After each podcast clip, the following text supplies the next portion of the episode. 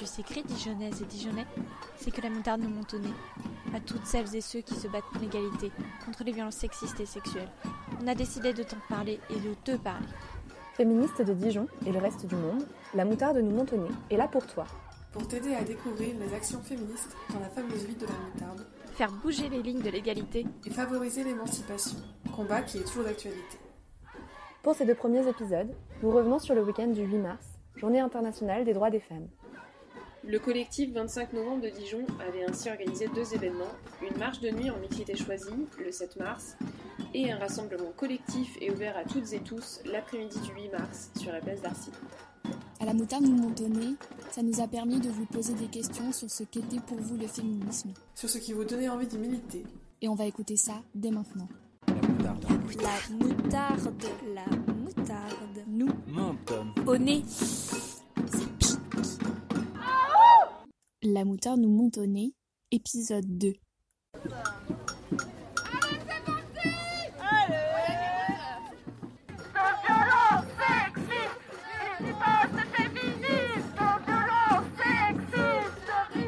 Après la marche pleine de joie, d'empouvoirment et de sororité du 7 mars, le week-end féministe a continué avec un après-midi place d'Arcy. Le collectif 25 novembre a assuré la coordination d'un ensemble d'associations et de syndicats présents pour la Journée internationale des droits des femmes, en mettant en lumière des valeurs communes telles que l'inclusivité, l'anticapitalisme, la lutte contre toute forme de discrimination, ou encore l'intersection des luttes.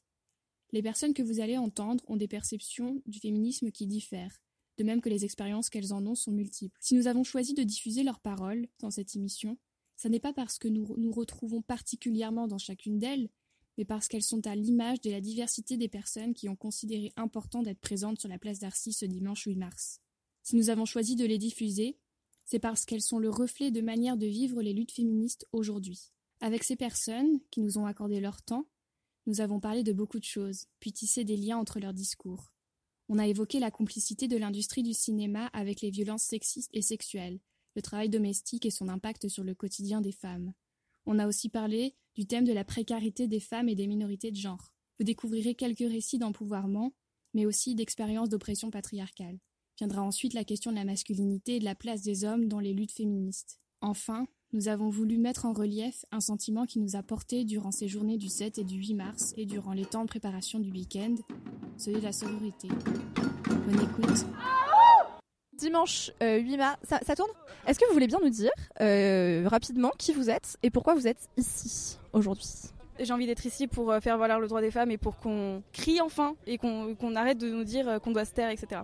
Je suis euh, fière et heureuse d'être là et qu'il y a un truc à Dijon qui se fasse euh, pour euh, la lutte euh, des droits des femmes. Alors moi c'est Candice, euh, je suis euh, prof dans la vie de tous les jours et féministe euh, dans la vie de tous les jours aussi. Je fais partie de l'association Les Orageuses à Dijon et euh, j'ai rejoint euh, le- les rangs du collectif 25 euh, pour la préparation de la journée, enfin du week-end féministe du 7-8 mars. Je suis ici parce que tout simplement je me considère comme féministe et je me tiens au courant voilà, de ce qui se passe, toutes les actions dans le coin. Et voilà, j'ai pas mal d'amis qui sont là, il y a des syndicats, je suis aussi syndiquée au FSU qui, qui tient un stand et, et voilà. Parce que je suis proche de, de certaines euh, camarades de- du collectif 25 novembre, je suis aussi au NPA, puis à, à Sud Rural dans mon, dans mon boulot. Quoi. Je suis un militant euh, sa- salarié, puis euh, à l'université. voilà. On est là parce que bah, on est le 8 mars, c'est la journée de la femme. Mais euh, je suis pas fan de cette journée parce que je crois que la journée de la femme, ça devrait être tous les jours et pas seulement le 8 mars. S'il y a encore cette journée, c'est bien preuve qu'il y a encore beaucoup d'inégalités puisqu'il n'y a pas la journée de l'homme. Et, euh, et du coup, euh, bah voilà, on est tous là, toutes, euh, tous, et, on est content puisque ça fait du bien de voir qu'on n'est pas seul. Bah justement, encore hier soir, j'ai eu affaire à des gros lourds et il y en a marre. on en a marre de ne pas pouvoir mettre des jupes sans qu'on veuille regarder dessous. Et, ce serait cool de pouvoir s'habiller comme on veut et coucher avec qui on veut et faire ce qu'on veut sans être jugé. Et euh, pas qu'on ait des attentes de nous, en fait, euh, ouais, on est des femmes et, euh, et on n'a rien à faire de plus ou de moins que les hommes. Euh, je viens surtout ici parce qu'il y a l'affaire Polanski en ce moment et pour que le viol soit enfin reconnu comme un crime et que les personnes soient condamnées de préférence. C'est vrai que nous aussi, ça nous a dégoûté cette affaire. Ça nous a mis la rage. Non, on ne distingue pas l'homme de l'artiste. Nous aussi, la moutarde nous montonnait quand un pédocriminel remporte le César de la meilleure réalisation. César de la meilleure réalisation est attribué à Roman Polanski pour J'accuse. Ce moment de sacralisation d'un homme publiquement accusé, un de plus, nous a écœurés et nous a inspirés. Nous avons créé un jeu de chamboule-tout, dédié à ces hommes puissants que rien ne semble pouvoir ébranler. Mais le vent tourne. C'est fantastique parce qu'on a quatre têtes. Donc on a Polanski, Maznev, Weinstein et Besson et on peut leur taper dedans avec des boules. Ça fait beaucoup de bien. Et en plus on est le stand qui danse le plus parce qu'on a la sono Le patriarcat n'en a plus pour longtemps. Sa destruction est programmée, alors il se cache. Il multiplie les retours de bâton, comme le sacre de Roman Polanski, violeur d'enfants, lors de la cérémonie des Césars 2020. Mais nous sommes là, nous sommes puissantes et puissants. Nous sommes fiers, suivant les exemples de Aïssa Maïga, dénonçant au nez de tous et toutes le racisme et l'hypocrisie de toute l'industrie du cinéma français. Comme Adèle Haenel, qui ne se force pas à sourire quand on l'éclabousse en public, qui ne se force pas à applaudir au spectacle de sa propre humiliation. On ne lâche rien, voilà le mot d'ordre à tous et toutes pour mettre à bas aussi bien le patriarcat que le capitalisme néolibéral.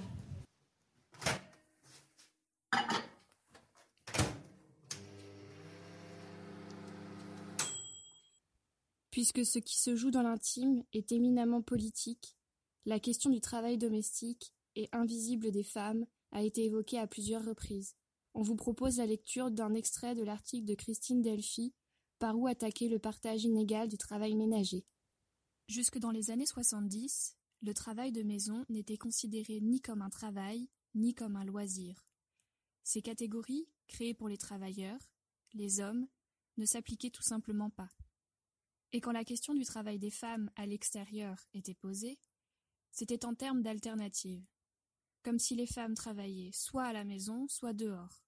Comme si, dès qu'elles travaillaient dehors, leur travail de maison s'évaporait par enchantement. Ce déni de réalité était une façon de prétendre, ou plutôt de laisser entendre, que les tâches ménagères seraient facultatives. D'ailleurs, on parlait beaucoup de l'importance pour les femmes d'avoir ce choix. Un choix jamais proposé aux hommes. La double journée, c'est cela. Les femmes françaises actives, ayant une activité rémunérée, et ayant entre 1 et 3 enfants, travaillent en moyenne 83 heures par semaine. Alors, euh, il y a une bateau-cada qui est en train d'attirer notre attention vers euh, l'énorme banderole euh, qu'a fabriqué, euh, beaucoup de femmes ensemble. La banderole, dessus il est écrit Travailleurs de tout pays qui lavent vos chaussettes, avec une très belle chaussette.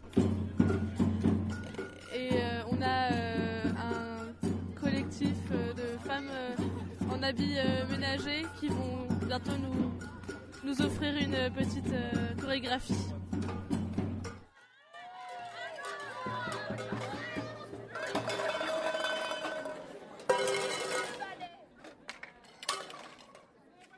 Voilà jetés à nos pieds sur la place publique les outils du travail domestique invisible qui étouffe la vie des femmes, qui soigne l'humanité tout entière jour après jour. Un travail qui nous use, qui nous empêche de penser un peu plus à nous, à nos aspirations, qui nous empêche de nous lancer dans un grand nombre de combats, faute de temps disponible pour le militantisme. Un travail gratuit pour nos familles, qui nous mène à des retraites de misère, condamnées à finir notre vie dans la précarité, sans espoir de revenir en arrière. Et après la bouffe, le ménage, les attentions à la famille et aux proches, il faut encore que nous soyons souriantes, bienveillantes, patientes, bref, le plus agréable possible. Restez écrasés par le patriarcat, mais en silence et sans vous, dé- sans vous défendre, s'il vous plaît. La révolution sera féministe.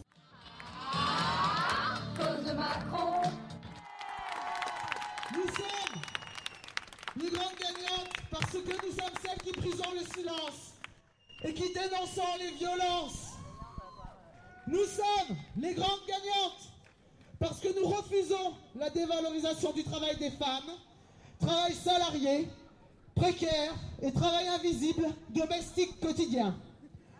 Nous sommes les grandes gagnantes parce que nous refusons toute discrimination liée au genre, à l'origine ou à l'orientation sexuelle. Nous sommes les grandes gagnantes car nous refusons que les jeunes soient livrés à la précarité. Le 8 mars, nous portons donc ensemble le mot d'ordre international de grève féministe.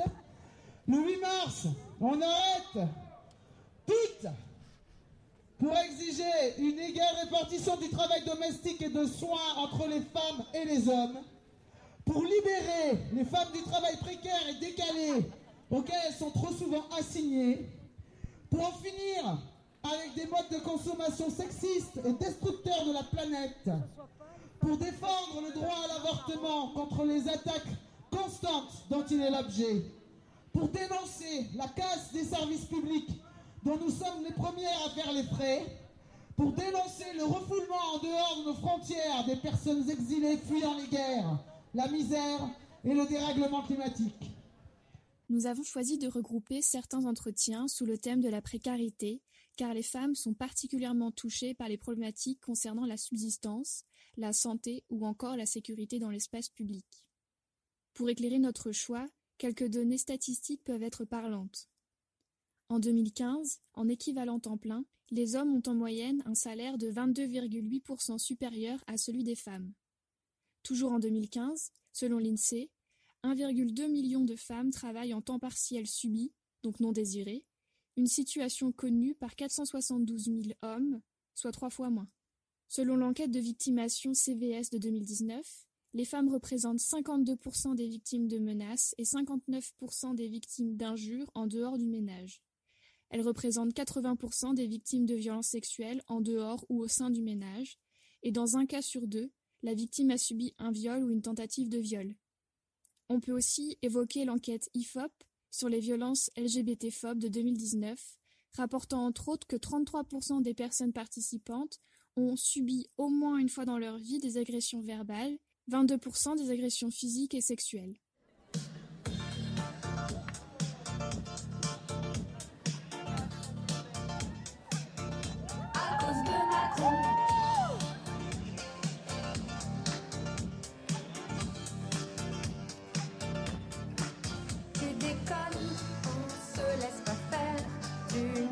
Toutes pour des connes. Ton sale plan retraite nous jette dans la précarité. Ta retraite à point n'aime pas les petits jobs en pointillés. Moi, tu vois, je veux être autonome à cause de Macron. C'est la chute pour Fatou et Marion à cause de Macron. Grande perdante, nous serons, faut te le dire sur. Quelle est la raison de la présence du collectif de l'étiquette euh, sur cette mobilisation autour du 8 mars? Bah, Tout simplement parce que l'essentiel de la main-d'œuvre dans les pays du sud-est asiatique est féminine. Ce sont les femmes qu'on envoie effectivement qui viennent des campagnes et qui vont travailler en ville et euh, qui, euh, qui apportent un supplément de, de- revenus aux familles qui sont restées dans les campagnes mais qui ont quand même encore du mal à, euh, à- pouvoir vivre avec ce qu'elles peuvent produire et qui entraîne le travail des enfants également et qui fait qu'il y a une baisse de la scolarisation de la plupart de ces familles populaires. On est là parce qu'on sait que les femmes sont les plus exploitées. Alors on va parler des conditions de travail, bien sûr. On n'a pas trop parlé de la part du ménage et des activités familiales, parce que là, je pense qu'il y a aussi un travail à faire au niveau des femmes, c'est-à-dire refuser de prendre en charge complètement ça. Donc ça, je pense qu'il y a aussi un gros travail à faire là-dessus. Euh, donc on est là pour ça, parce que la lutte contre le patriarcat fait partie aussi des thèmes d'attaque, hein, de l'ADN d'attaque. Donc pour nous, notre place, elle est naturellement là. Nous, au NPA, on pense que c'est lié dans le sens où euh, le capitalisme, en fait, l'idée, c'est qu'au au travail, en fait, il y a une reproduction des inégalités entre hommes et femmes. C'est-à-dire, par exemple, on voit les différences de salaire, mais aussi la façon aussi dont les, les patrons, c'est plus souvent des hommes, la façon dont les femmes sont prises, en fait, dans ce truc de, concurrence par rapport au marché du travail. La précarisation des gens, en général, euh, du marché du travail, bah, elle s'exerce avant tout sur les femmes. Par exemple, euh, elles ont de moins en moins accès euh, à des emplois stables, il y a beaucoup de CDD, tout ça.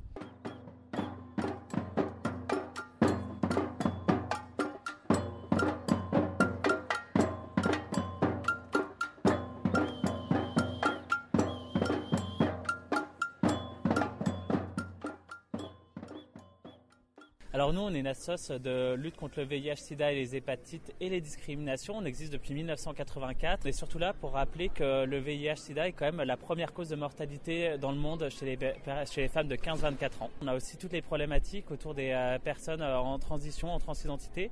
Euh, puisque encore aujourd'hui, on a quand même beaucoup de, thématiques sur les changements d'état civil et euh, sur la reconnaissance de, des mecs qui veulent devenir des meufs ou des meufs qui veulent devenir des mecs. Parce que la, la journée internationale pour la lutte des droits des femmes, c'est la lutte pour les droits de toutes les femmes et aussi les personnes qui ne sont pas forcément cisgenres première cause de mortalité au monde chez les, euh, femmes, euh, déjà on ne parle pas du VIH-Sida, première chose, mais euh, on parle encore moins des sujets médicaux qui concernent les femmes. Parce que tout simplement, on n'a pas de femmes qui, à qui on donne la parole en temps normal sur l'antenne, sur le grand public, dans les médias un peu les plus connus.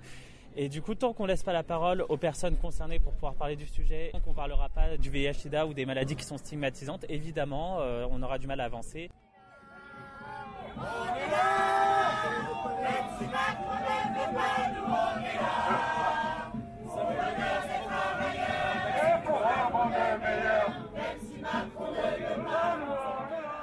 Suite à la diffusion massive d'une pétition rédigée par Priscilla Ludowski le 21 octobre 2018 réclamant une baisse du prix de l'essence à la pompe, une première journée de mobilisation des Gilets jaunes a été organisée de manière décentralisée le 17 novembre par des collectifs locaux.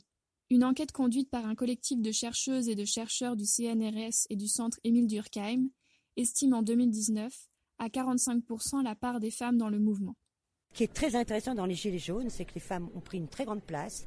Elles parlent, elles prennent la parole, euh, et que ça, euh, c'est pas quelque chose qu'on voit souvent dans les mouvements politiques ou dans les mouvements syndicaux. Moi, je vais toutes les semaines euh, à l'Assemblée populaire, donc voilà, je fais partie du, du mouvement parce que je, pas seulement parce que je suis attaque, c'est parce que pour moi c'est vraiment une révolte des pauvres et elle est vraiment fondamentale.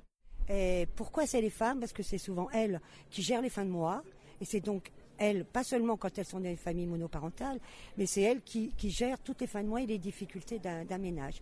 Donc c'est le premier sentiment de révolte, c'est elles qui l'ont quand même beaucoup porté et très très présente. L'expérience de certaines femmes dans les Gilets jaunes a déjà un peu été évoquée, elle recoupe d'autres expériences qui permettent de sentir que son pouvoir d'agir se développe, que cela soit dans les mouvements sociaux ou bien dans les rencontres. Euh, j'étais jamais rentrée dans le militantisme. Et puis le 19 novembre, j'étais pas directement concernée par les, problèmes euh, euh, relevés par, les gilets jaunes, à savoir des frigos vides ou des hausses de carburant mais malgré tout, je, sentais qu'il y, avait, euh, urgence à dénoncer euh, ce gouvernement que j'ai pas validé, moi. Bah, du coup, euh, je suis sortie tous les samedis. Et ce qui m'a étonnée, c'est qu'on était autant d'hommes que, de femmes, ou sinon plus de femmes que d'hommes, et ça, c'était merveilleux. Et pas forcément des, bagarreuses ou des, des, femmes hargneuses. Et on a créé des liens très forts entre nous, une solidarité, je pense, qui est indéfectible. Donc là, on, se, reconnaît, on se rencontre. Le fait, euh, le fait du nombre, m'a, au départ, m'a rendu beaucoup plus sereine dans mes, euh, dans mes choix de vie. Je me suis dit, ben ouais, il y a quantité de femmes qui pensent comme moi. Et du coup, ouais, ça donne un sentiment libérateur d'être enfin soi. Voilà. Et puis après, euh, bah, petit à petit, on, se libère du groupe et, et on s'affirme davantage. Et ça, en fait, ça ça, ça s'applique pour tous les domaines dans la vie euh, professionnelle, dans l'intimité. Moi, je vois, je sais davantage ce que je veux quand je fais l'amour avec mon mec maintenant. Et euh, bah ça, j'aurais, ça, je pense que j'aurais pas pu le faire. Hein. C'est quand même l'expérience de terrain, le fait de, bah parce qu'on mettait quand même nos, petits corps en vie hein, face à des, des euh, des CRS. Hein. Donc ouais, ça, ça, l'expérience sur le terrain, ça, ça aide forcément à l'affirmation de soi. Justement, l'endroit où j'ai le moins ressenti, c'était au gilet jaune parce que les gens, ils ont. J'ai vraiment vu euh, euh, un truc où les gens se sont saisis juste de tout ce qu'ils avaient sous les mains et euh, bah, avait évidemment des travers et tout, mais en tout cas ce, truc de la spontanéité au début, il était vraiment là et c'était c'était vraiment un souffle d'air frais incroyable de voir ça. Est-ce qu'il y a d'autres personnes qui qui sont source d'inspiration, euh, mais pas forcément des personnes connues, hein, des personnes de votre entourage aussi, ça se peut, euh, dont les démarches je vous touche et euh, vous inspirent, vous donnent du pouvoir peut-être. Moi, c'est ma maman qui m'inspire. euh, depuis que je suis petite. Ma maman, euh, elle m'a élevée en partie un peu seule, puisque papa n'a jamais pris ses responsabilités. Et du coup, ma mère, euh, ça a toujours été une femme indépendante. En plus, c'est dingue parce que maman subit euh, les, des remarques de la famille, de ses parents, qui lui disent Bah alors, c'est quand que tu trouves un gars Euh, Mais en fait, euh, ma mère, euh, elle s'en fout. Elle est heureuse euh, seule. Elle est heureuse d'avoir des relations euh, sans lendemain.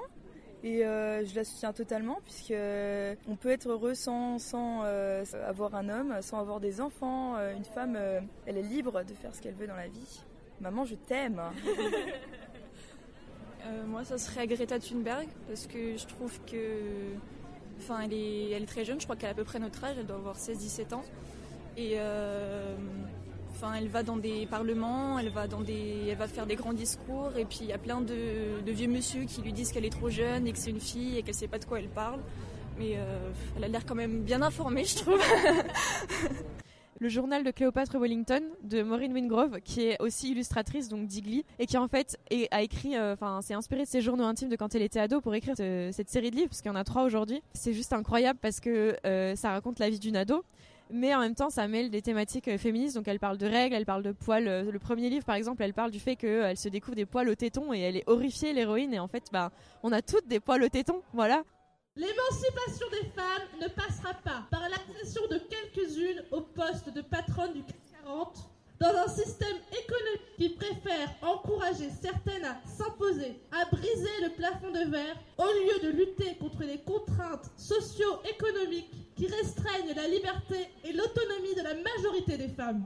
À quoi bon briser le plafond de verre si ce sont des femmes majoritairement racisées et précaires qui doivent continuer à en ramasser les éclats pour un salaire de misère? Nous ne souhaitons pas que quelques femmes aient autant de pouvoir que certains hommes. Ce que nous voulons, c'est la fin des rapports de domination. La prise de parole qu'on vient d'entendre rappelle que les violences physiques, sexuelles et symboliques vécues ne sont pas le fruit de comportements individuels déplacés, mais bien d'un système qui empêche et oppresse. Parler de patriarcat, c'est affirmer que l'oppression que nous, les hommes, activons au quotidien ne relève pas d'une forme de déviance individuelle, mais de l'organisation et de la reproduction d'un système qui met en place et légitime la hiérarchie entre le masculin et le féminin, tout en déshumanisant toutes celles qui sortiraient de cette binarité. Parler de patriarcat, c'est aussi affirmer l'existence de mécanismes d'éducation genrée dès l'enfance, puis d'un renforcement des stéréotypes de genre par la science, la culture, l'art, le travail, la sexualité ou par n'importe quel autre levier de domination. On veut des droits, pas des fleurs, notamment parce que euh, ouais, la journée du 8 mars, euh, les hommes, euh, je sais pas pourquoi ils sont obligés de nous offrir des fleurs, mais nous on s'en fout. les fleurs, en plus, elles viennent du Kenya, c'est abusé. Prenez des fleurs de saison déjà, premièrement. Et en plus, bah, soit on nous offre des, fleurs tous les jours, ce qui est très cool, on peut s'offrir des fleurs. Mais c'est pas forcément aux femmes qu'on doit offrir des fleurs, des, femmes qui offrent des fleurs aux hommes et c'est super cool aussi. Et oui, nous, nous c'est pas des fleurs qu'on veut, c'est l'égalité aux femmes. C'est euh, voilà plus de droits, euh, l'égalité des salaires, c'est euh, des fleurs, ça paraît vraiment ridicule. J'ai l'impression qu'on se fout un peu, de moi quand on m'offre des fleurs. Euh, J'ai dit, mais attends, euh, des fleurs, c'est quoi? Ça veut dire quoi Que tu t'excuses pour toute l'année Ou c'est quoi ça? Ça veut dire quoi en fait? Ne nous croyez pas aveugles. Nous voyons bien que notre lutte est instrumentalisée et dévoyée de ses objectifs. Spéciale dédicace au marketing Rose Bonbon spécial Journée de la femme. Et aux t-shirts avec des slogans féministes fabriqués par des femmes exploitées dans des usines en Inde. Et aux associations qui militent en nous offrant des fleurs.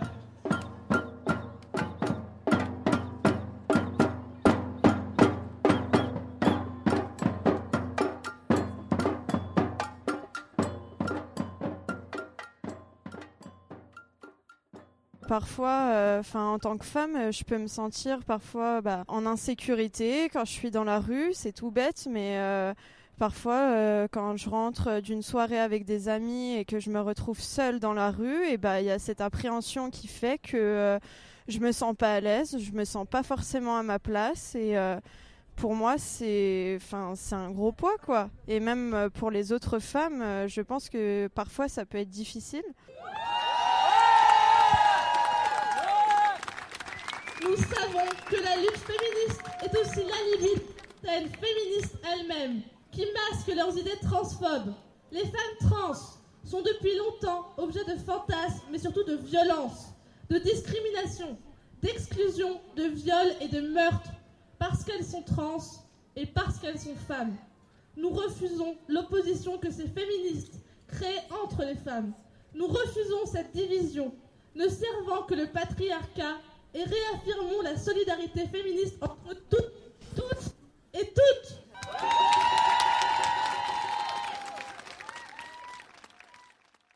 On peut voir que tu as un badge euh, donc accroché à ta veste sur- lequel c'est écrit Emmanuel et le pronom personnel euh, il. Est-ce que tu peux nous expliquer un peu euh, votre choix dans l'assaut euh, de cette euh, démarche-là pour l'événement aujourd'hui? Alors, euh, la Société Générale dit qu'il faut, euh, on a euh, des hommes, des femmes, il ou elle. Euh, en fait, c'est beaucoup plus large euh, parce qu'il y a des personnes qui sont euh, non binaires. C'est un sujet aujourd'hui qu'on arrive à aborder. On voit notamment chez les personnes un peu plus jeunes. Je me rappelle d'un sondage qui a été réalisé par l'Obs où on a presque 20% des personnes qui ont moins de 20, 20 ans qui se définissent comme étant euh, non genrées ou qui n'arrivent pas à se genrer homme-femme.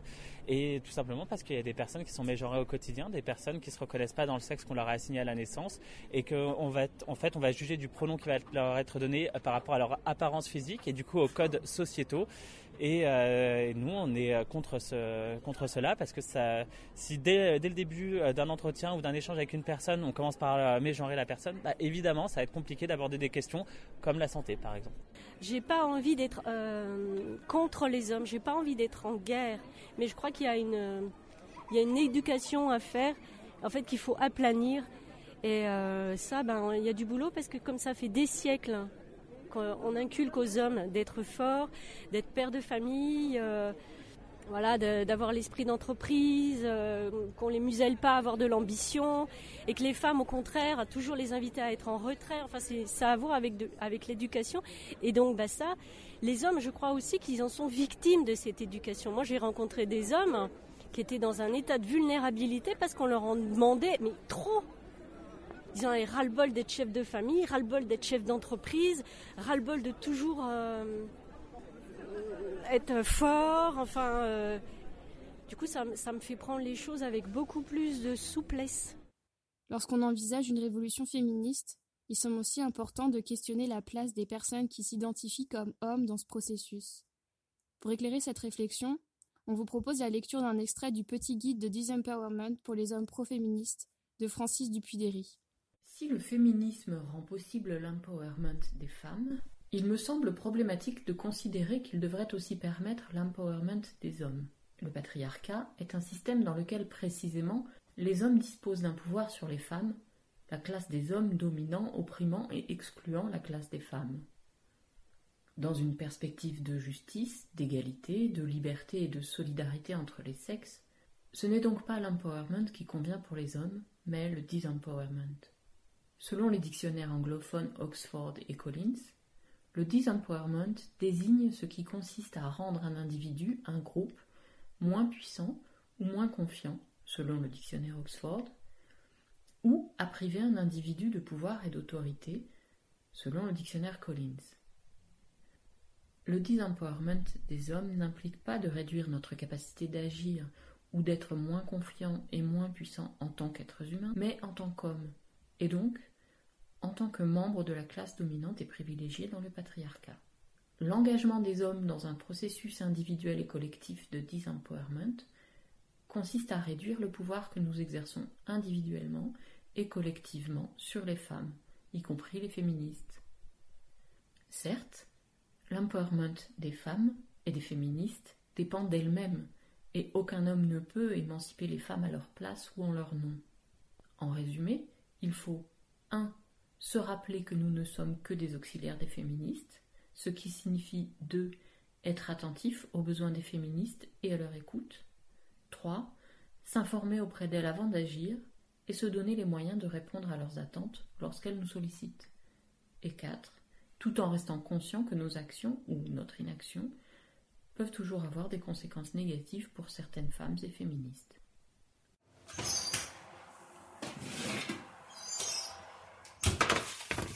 J'ai un compagnon qui, qui, n'est pas là parce qu'il est contre. Il trouve que c'est ridicule. Donc euh, en fait, ça me donne d'autant plus la, la niaque pour défendre le beefsteak. Ça l'agace parce qu'il trouve que ces mouvements féministes prennent une mauvaise tournure. Il trouve que c'est trop vindicatif, hein, c'est trop guerrier.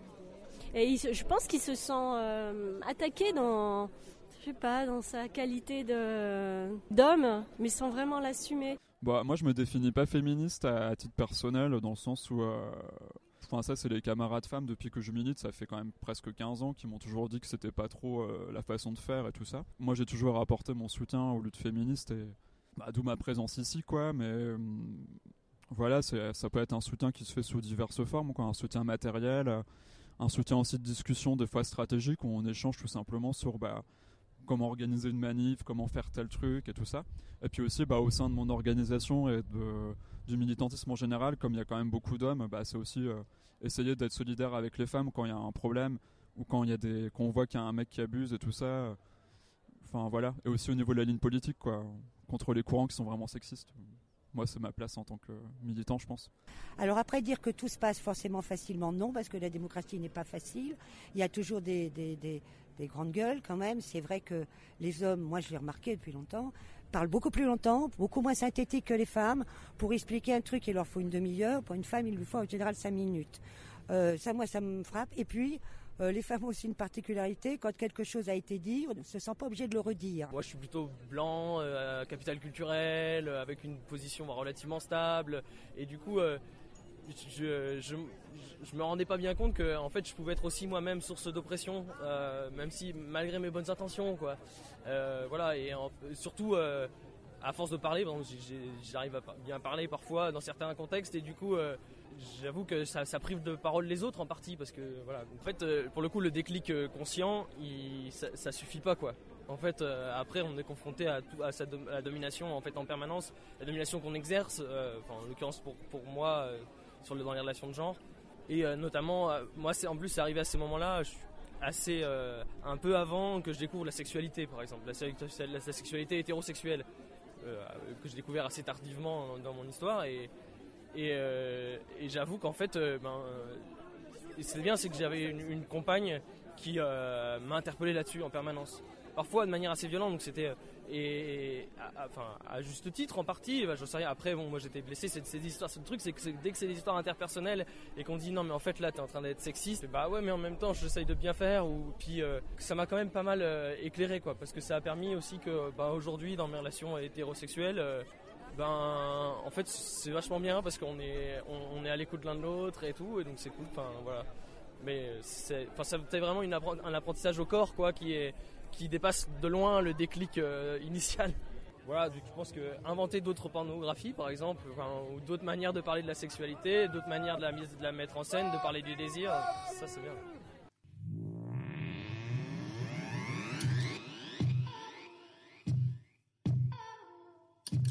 Plus de CUNY, moins de misogynie. Plus de CUNY, moins de misogynie. Plus de CUNY, moins de misogynie. Plus de CUNY, moins de misogynie. À vous, mes sœurs, à qui je suis reliée par des récits de lutte, par un matrimoine, par une histoire commune de mise sous silence et d'invisibilisation, à qui je suis liée par la revendication commune de l'abolition d'un système d'oppression patriarcale. Parler de sororité, ça ne se réduit pas à redonner de la visibilité aux femmes dans une devise nationale liberté, égalité, fraternité c'est surtout tisser un lien entre les femmes qui crient leur colère, une solidarité intergénérationnelle, internationale, au-delà du corps physique.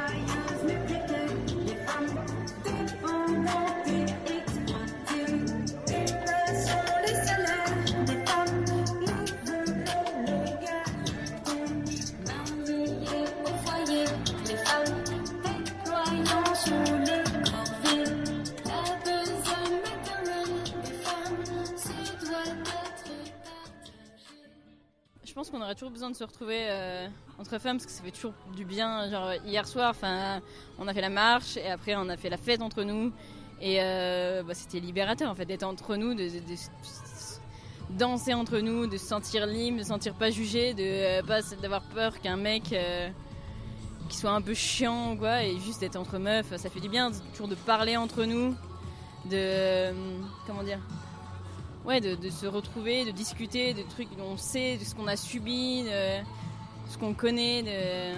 Je pense qu'on aura toujours besoin de ça, quoi. Euh, Je pense que c'est les hommes pareil, hein, même si euh, ils devraient parler d'un peu d'autres sujets que leur sujet habituel et peut-être se concentrer un peu sur eux-mêmes, sur euh, se remettre en question ça, mais Aujourd'hui à Dijon, nous sommes malgré tout bien satisfaites. Le week-end organisé a réussi à contenir à la fois une action féministe combative et joyeuse à travers la marche nocturne organisée hier soir et une démarche unitaire à travers le rassemblement de cet après-midi.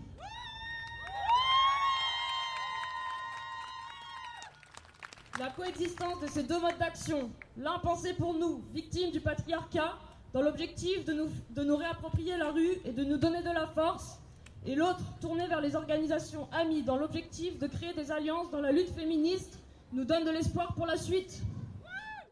Bah, je crois qu'il est un peu au-delà de mes attentes parce que la marche, euh, on avait beaucoup d'attentes, mais on savait pas trop. On avait peur qu'il n'y ait pas beaucoup de monde et finalement on était apparemment 200 environ, donc euh, c'était un truc de ouf. hein. Toutes les meufs qui se sont bougées, c'était revigorant, ça, donnait beaucoup de force.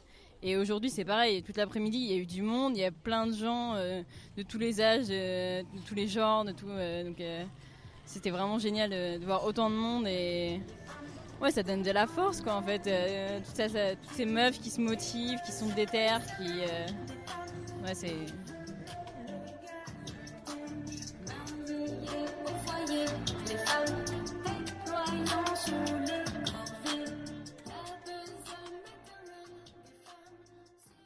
Vous venez de plonger vos oreilles dans l'ambiance du 8 mars à Dijon.